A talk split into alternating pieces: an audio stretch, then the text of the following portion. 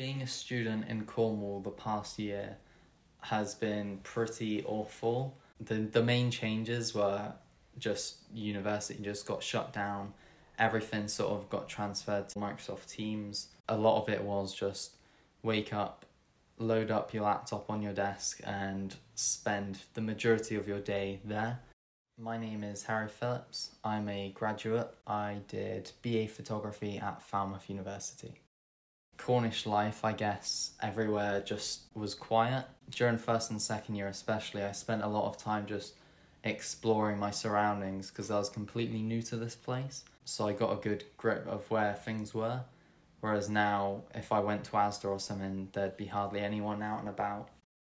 Due to the changes the pandemic has brought, I have found that being in my room has not been great for my work ethic, and that being with people somewhat engaged me more with my work. Online is a completely different environment, and you don't get as much casual help from friends.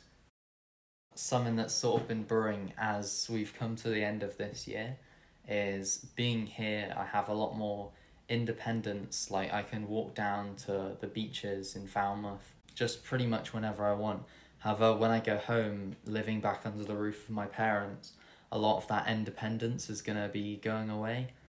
I suppose one thing that has sort of got, gained importance over the past year, mainly because of this pandemic happening, but I feel like the, the, the need for friends and people close to you is more important than ever, especially as this could sort of happen at any point in time how we could all just be locked up again. I feel like having people close to you that, that you can talk to is more important than ever.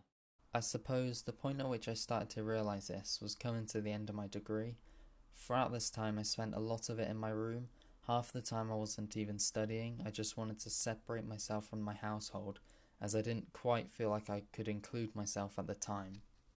Wrapping up things in my studies, I ended up going out with my group a lot more and got over this fear factor I sort of encased myself in. Simple things like walking to the beach or going to the shops really helped with this, as they weren't exactly big events, but just day to day activities that sort of got me more involved with the group.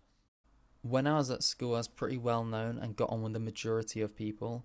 I wasn't exactly close with anyone, partly because I didn't click with people, but I think not putting in effort was a key factor as well.